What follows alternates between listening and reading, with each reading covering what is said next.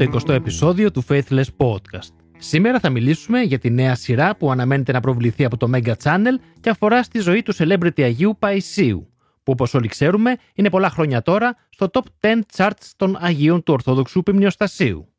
Μαζί μας για να αναλύσουμε και να σχολιάσουμε την τηλεοπτική αυτή σειρά είναι ο Chris από το κανάλι Chris Vlogs στο YouTube. Γεια σου Chris, ευχαριστώ που είσαι μαζί μας σήμερα. Γεια και από μένα, ευχαριστώ που με κάλεσες. Είναι ο αγαπημένος σου Άγιος ο Παΐσιος, για πες μου. Ε, εντάξει, όχι δικός μου, όχι δικός μου αγαπημένος, αλλά σίγουρα είναι πάρα πολλών. Είναι και πολύ γνωστός έτσι, δηλαδή όλοι τον ξέρουμε, έχει γίνει και meme δηλαδή. Αλλά εντάξει, πιστεύω ότι είναι η κατάλληλη στιγμή τώρα για μια τέτοια σειρά, έτσι. Δηλαδή, τώρα με την πανδημία οι ψέκες έχουν ξεσαλώσει, τσιπάκια, μείωση πληθυσμού, κλείσιμο εκκλησιών, προφητείες και όλα αυτά το Μέγκα μπορεί να βγάλει πολλά λεφτά από αυτό και οι, και οι φανατισμένοι χριστιανοί να ευχαριστηθούν. Λες δηλαδή ότι βρήκε κατάλληλο κοινό αυτή την εποχή, ε, μια τάση συγκεκριμένη να την εκμεταλλευτούμε. Ε, ναι, γίνεται να λείπει από όλα αυτά ο Παΐσιος. Με ένας σπάρο, α πούμε, δυο τριγώνια και πολλά λεφτά θα βγάλουν και από την τυφλή πίστη που έχουν πολλοί και θα ηρεμήσουν και τα πρόβατά τους που ναι. θα ανακουφιστούν ότι ρε παιδί μου ακούγεται και η δικιά μας φωνή με όλα αυτά που μας κάνουν. Αυτό. Πάμε να δούμε κάποια στοιχεία για τη σειρά, αυτά που έχουμε βρει μέχρι τώρα. Η σειρά λοιπόν λέγεται Άγιος Παΐσιος από τα φάρασα στον ουρανό και θα δείξει τη ζωή του Παϊσίου από τη γέννησή του μέχρι τη στιγμή που γίνεται μοναχός.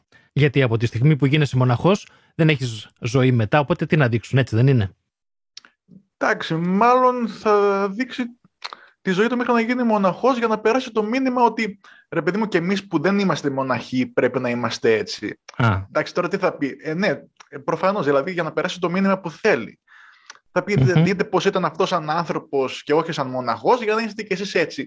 Να, να έχετε μια άγια ζωή τέλος πάντων ή πώς να καταλήξετε στο να γίνετε άγιοι. Ναι, να μας διδάξει δηλαδή. Ναι. Από τη στιγμή όμως που μπαίνεις σε ένα μοναστήρι, όλες οι μέρες είναι ίδιες. Ξυπνάς, κοιμάσαι, προσεύχεσαι, δεν κάνεις κάτι άλλο. Λίγο πολύ. Εξαρτάται βέβαια και ποιο μοναστήρι. Θα δούμε κάποια αργότερα που έχουν άλλες δραστηριότητες.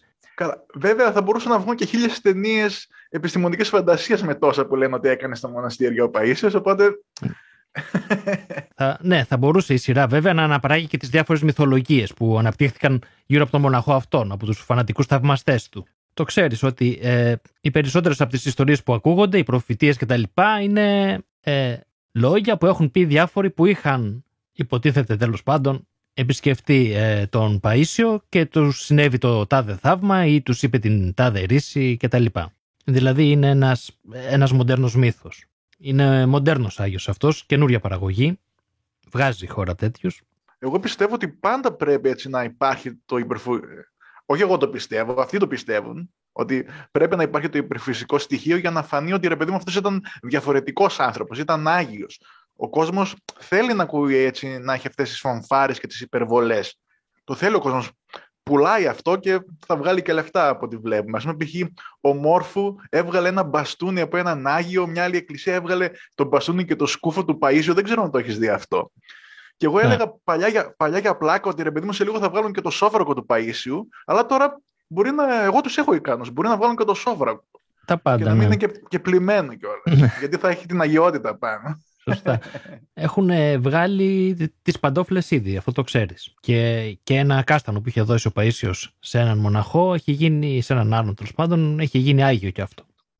Ε, αλλά νομίζω οι άνθρωποι της παραγωγής ε, θέλουν να είναι προσεκτικοί γενικά και να μην το παρατραβήξουν έτσι με μεταφυσικά πράγματα, θαυματουργά κάστανα, ιερές παντόφλες και προφητείες που πήγαν κουβά. Θέλουν να είναι έτσι πιο ανοιχτοί, ας το πούμε, να απευθύνονται σε μεγαλύτερο κοινό, όχι μόνο στους ε, πολύ φανατικούς. Κοίτα, από τη μία, ρε παιδί μου, ο πολύς ο κόσμος, γιατί σίγουρα θα τη δει πολλοί κόσμος, από τη μία, ο πολύς κόσμος δεν ανέχεται, δεν ανέχεται, δεν του φαίνονται και πολύ έτσι λογικά όλες αυτές οι τεράστιες ε, φανφάρες τους και οι υπερβολές τους, αλλά και από την άλλη πώς θα είναι Άγιος, ρε παιδί μου, ξέρεις, πώς θα, ναι. πώς θα εντυπωσιαστεί ο κόσμος. Αυτό είναι το... Κοίτα, από το τρέιλερ που είδα έχει ε, και κάποια υπερφυσικά στοιχεία. Ε, είναι σε κάποιο σημείο τέλος πάντων που προσεύχεται τέλος πάντων και τον λούζει ένα δυνατό φως ε, και καλά. Οπότε ναι, δεν θα αποφύγει η σειρά το θρησκευτικό στοιχείο, ε, απλά νομίζω θα το κάνει κάπως πιο light, πιο εύπεπτο. Οπότε δεν θα μείνει σε μια απλή βιογραφία. Θα βάλει θρησκευτικό στοιχείο μέσα. Έχει και συγκεκριμένο θρησκευτικό στόχο η όλη Ε, ιστορία. καλά, άμα έτσι. δεν είχε, αλίμονο να μην είχε. Αλλά αυτά για τον Παΐσιο, εγώ πιστεύω είναι φλόρικα. Ναι. Όλα αυτά που λένε, δηλαδή, εντάξει. Θα έπρεπε να ήταν σειρά επιστημονικέ φαντασίε. Αλλά όχι, όχι, λάθος. Θρησκευτικής φαντασίας, όχι επιστημονικής. Θρησκευτικής το Ναι. επιστημονικής είναι άλλο πράγμα. Πάντως γενικά δείχνει να είναι μια καλή παραγωγή, ε, προσεγμένη, να το πούμε έτσι, ποιοτική τέλος πάντων. Ε, θα δούμε βέβαια. Ε, ξέρεις ποια είναι η πιο γνωστή προφήτεια του Παΐσιου. Αυτή που λέει ότι ε, οι Ρώσοι θα κάνουν πόλεμο με την Τουρκία, θα πάρουν την Κωνσταντινούπολη και θα τη δώσουν σε εμάς μετά. Ναι, ναι, και το έχω ακούσει και πολλές φορές κιόλας, αλλά ε, με το που είδαν ρε παιδί μου ότι η Ρωσία πούλησε όπλα στους Τούρκους, απογοητεύτηκαν αυτοί οι φανατικοί του Παΐσιου. Λένε, έρε γαμώτο. Και εντωμεταξύ εγώ τους έλεγα ρε παιδί μου, αυτά με την Τουρκία και με την Ορθοδοξία, ε, μην τα βλέπετε έτσι. Δηλαδή είναι συμφέροντα πάντα. Δηλαδή και η Ρωσία για κάποιο λόγο το κάνει. Δεν το κάνει επειδή αγαπάει τον Παΐσιο.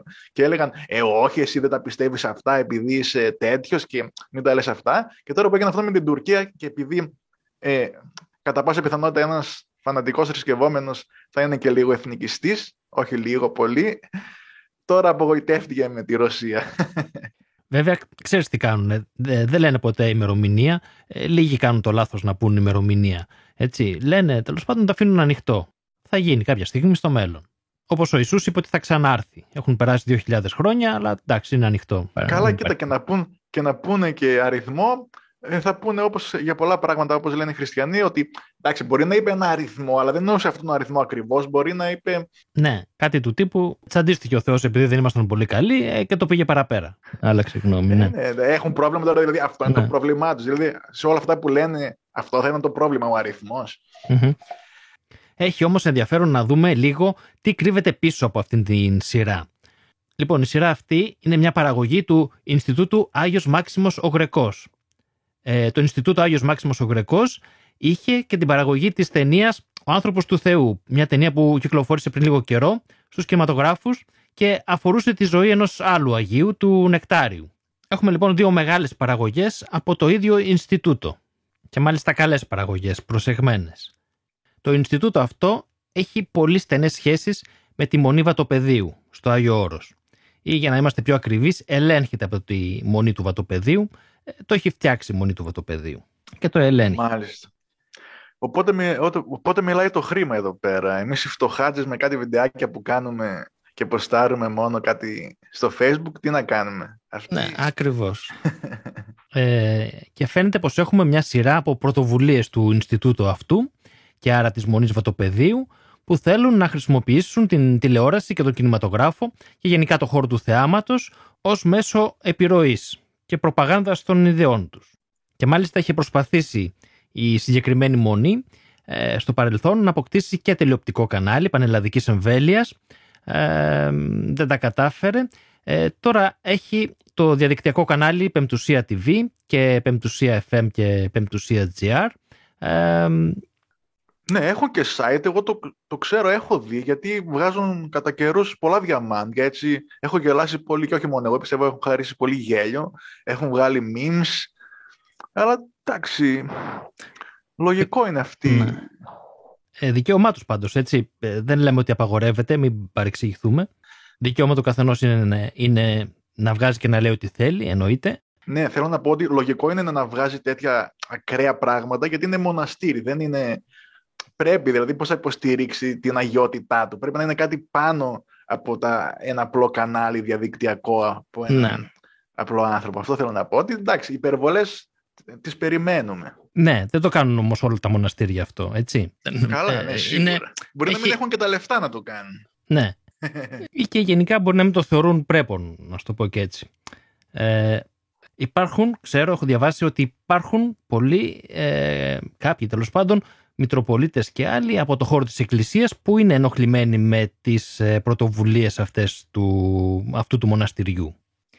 Και θα ήθελα να θυμίσουμε εδώ κάποια πράγματα για τη συγκεκριμένη μονή.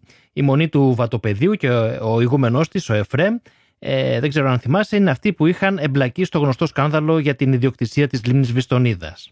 Ε, ναι, Ε, ναι, τώρα ξεχνιέται αυτό. Ναι. Που το μοναστήρι τότε έλεγε ε, ότι είναι δικιά του με βάση κάποια οθωμανικά έγγραφα και το δημόσιο το δέχτηκε αυτό τελικά τέλος πάντων και την αντάλλαξε με ακίνητα φιλέτα ε, υψηλής αξίας τα οποία η Μονή μετά τα διαχειρίστηκε με κάποιες εταιρείες offshore. Και αυτό ήταν το σκάνδαλο ότι ουσιαστικά πούλησε το μοναστήρι μία λίμνη στο κράτος και πήρε σαν αντάλλαγμα πάρα πολύ ακριβά ακίνητα. Γενικά μια περίεργη ιστορία, ε, πολύ περίεργη, ε, με μεγάλη ζημιά του δημοσίου, συμφωνούσαν όλοι σε αυτό. Ε, φτάσαμε μέχρι και την προφυλάκηση του ηγούμενου Εφρέμ στον Κορυδαλό, αλλά τελικά όπως συμβαίνει σε όλες αυτές τις περιπτώσεις και το ξέρεις καλά και εσύ, βγήκαν όλοι αθώοι. Ναι, σοκ, δεν το περίμενε κανένας. Ε, Έπεσες από τα σύννεφα, έτσι. Ναι, αυτά τα σύννεφα δεν έχει μείνει κανένα σύννεφο. Όλοι πέφτουμε από, από αυτά τα πράγματα. Γίνονται αυτά τα πράγματα. Αλλά ναι. πάντως αυτό που είπες με την Οθωμανική Αυτοκρατορία και τη συνεργασία και της Εκκλησίας γενικά και του Αγίου Όρους κλπ. Μάλιστα, εκτός από όλα τα άλλα που τους χάρισαν για να κάνουν τη δουλειά τους τότε, τους χάρισαν και λίμνη. Μπράβο ναι.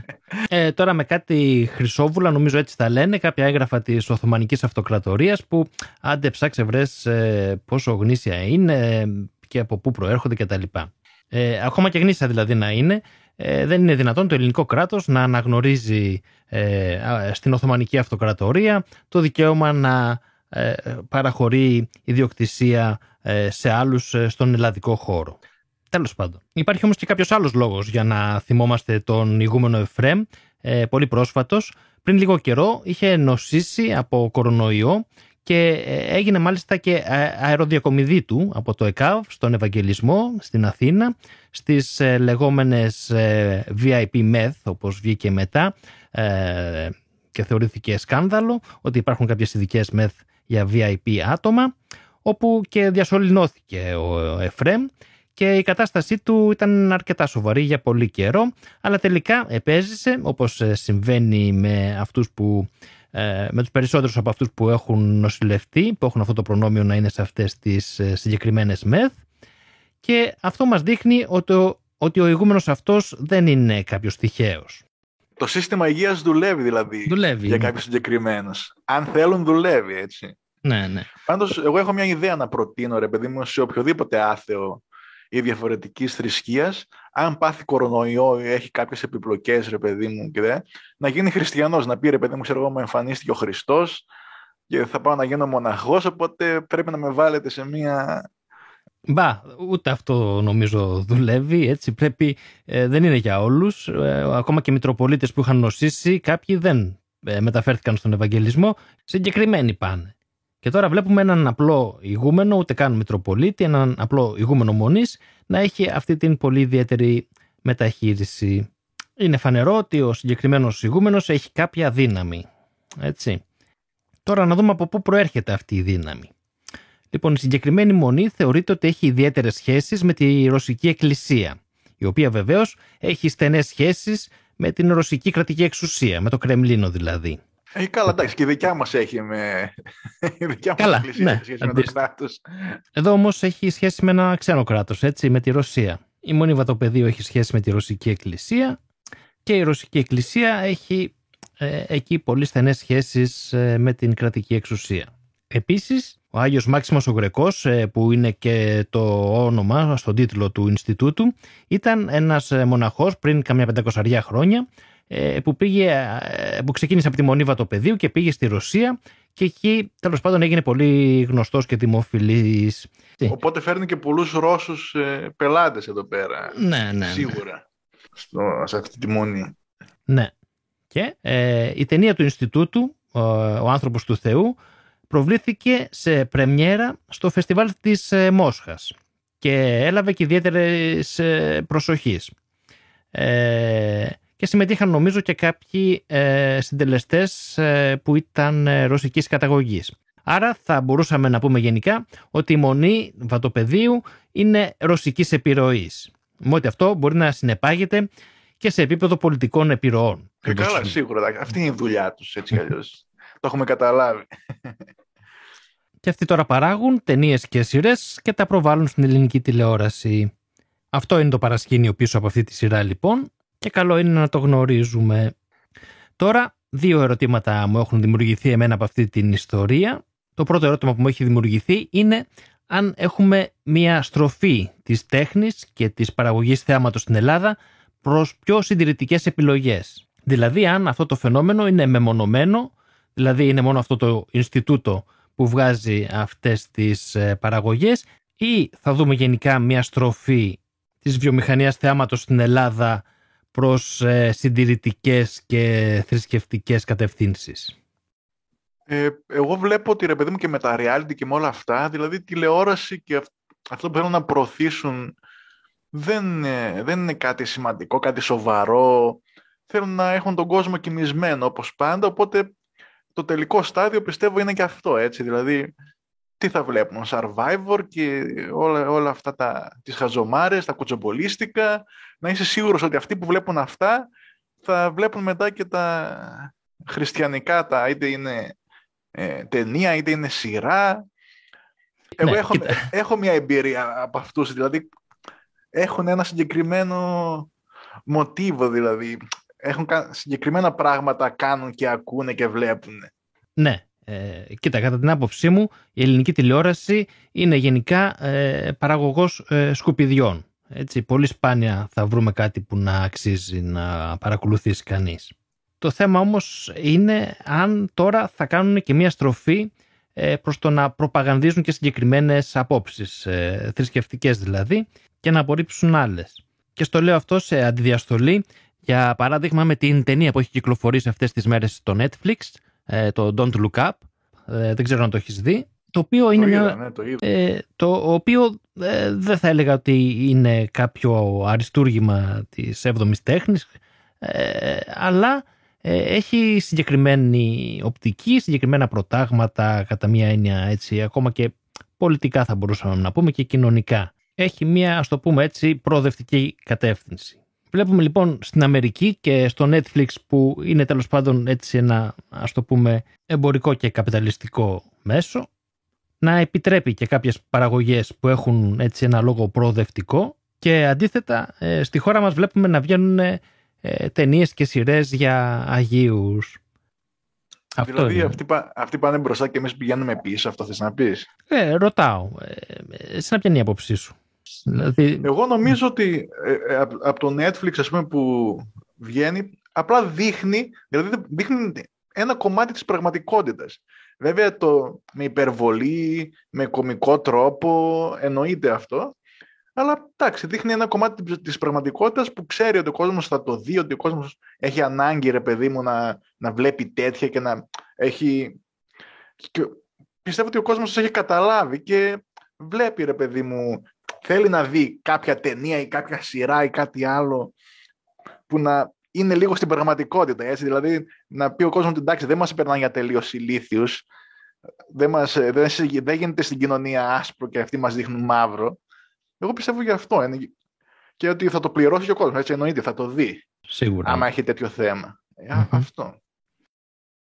Το επόμενο ερώτημα είναι το εξής. Αν η εκκλησιαστική προπαγάνδα και ο προσιλητισμός ε, δεν μπορεί πια να γίνεται μέσα στους ναούς ε, γιατί οι εκκλησίες φαίνεται να μην προσελκύουν πολύ κόσμο πια και ψάχνουν τώρα άλλα κανάλια ε, για να κάνουν την προπαγάνδα και τον προσιλητισμό. Ε, στρέφονται δηλαδή σε νέες τεχνολογίες όπως είναι το ίντερνετ ε, με πολλά sites και youtubers παπάδες. Ε, ναι, μήπως τελικά η Εκκλησία κατάλαβε ότι η πολλή δουλειά πρέπει να γίνεται εκτός των ναών. Κοίτα, το ίντερνετ ήταν το σατανά πριν κάποια χρόνια, δεν ξέρω αν το έχεις ακούσει, ναι. που, που έλεγαν ότι το κομπιούτερ, η λέξη, ο λεξάριθμος βγάζει 666, αλλά τώρα το ξέχασαν, δεν του συμφέρει. Δηλαδή, θέλουν να προσαρμοστούν στην, στη διαφήμιση του μαγαζιού τους, έτσι, οπότε λογικό είναι. Δεν μπορούν να προσελητήσουν τώρα δηλαδή και να βγάλουν λεφτά με αυτούς τους τρόπους, οπότε και YouTuber θα γίνουν και ό,τι θες θα γίνουν αρκεί να, να καταφέρουν αυτό που θελουν Έτσι τους συμφέρει τώρα και αλλάζουν ε, και προσαρμόζονται στην κατάσταση. Έχουν βέβαια πάντα άπλετη ε, πρόσβαση στο σύστημα εκπαίδευσης, στο εκπαιδευτικό σύστημα, έτσι. Αλλά φαίνεται πως αυτό δεν τους είναι αρκετό πια και στρέφονται και στις νέες τεχνολογίες. Καλά, εντάξει, τώρα αυτοί δεν κολλάνε πουθενά. Εδώ, όπως είχαμε, είχαμε πει και πριν, με παντόφλες, με κάστανα, προσπαθούν να προσελετήσουν τον κόσμο. Ε, με την, ούτε στην πανδημία δηλαδή δεν σταμάτησε, δεν τους σταμάτησε η πανδημία να κάνουν τους επαναστάτες και λοιπά και ξέρω εγώ τα θαύματα γίνονται εδώ πέρα. Οπότε, ναι, ναι. εντάξει, όλα, όλα, τα, όλα τα περιμένεις από αυτούς. δείξει τι είναι. Ότι τους συμφέρει κάνουν δηλαδή. Ωραία. Θα το δούμε αυτό πώς θα εξελιχθεί, αν θα δούμε και άλλες σειρές και άλλες παραγωγές, ε, είτε από το συγκεκριμένο Ινστιτούτο και τη συγκεκριμένη μονή, είτε από κάποιους άλλους, από το χώρο της Εκκλησίας, ε, με σκοπό να προπαγανδίζουν θρησκευτικές ιδέες. Εγώ θέλω να δω αν θα βγει καμία σειρά με το Ισλάμ να τους δω έτσι με πυρσούς και τζουγκράνε έξω από το στούντιο εκεί πέρα, να πάνε να τους κάψουν. Κοίτα, στο Ισλάμ δεν μπορούν να κάνουν καν ταινία. Ε, Πώς να κάνουν με τον Μωάμετ, δεν μπορούν, δεν μπορούν να τον δείξουν. Καλά, κάνουν... Θα πάνε και οι χριστιανοί να τους κάψουν και οι μουσουλμάνοι. Ναι.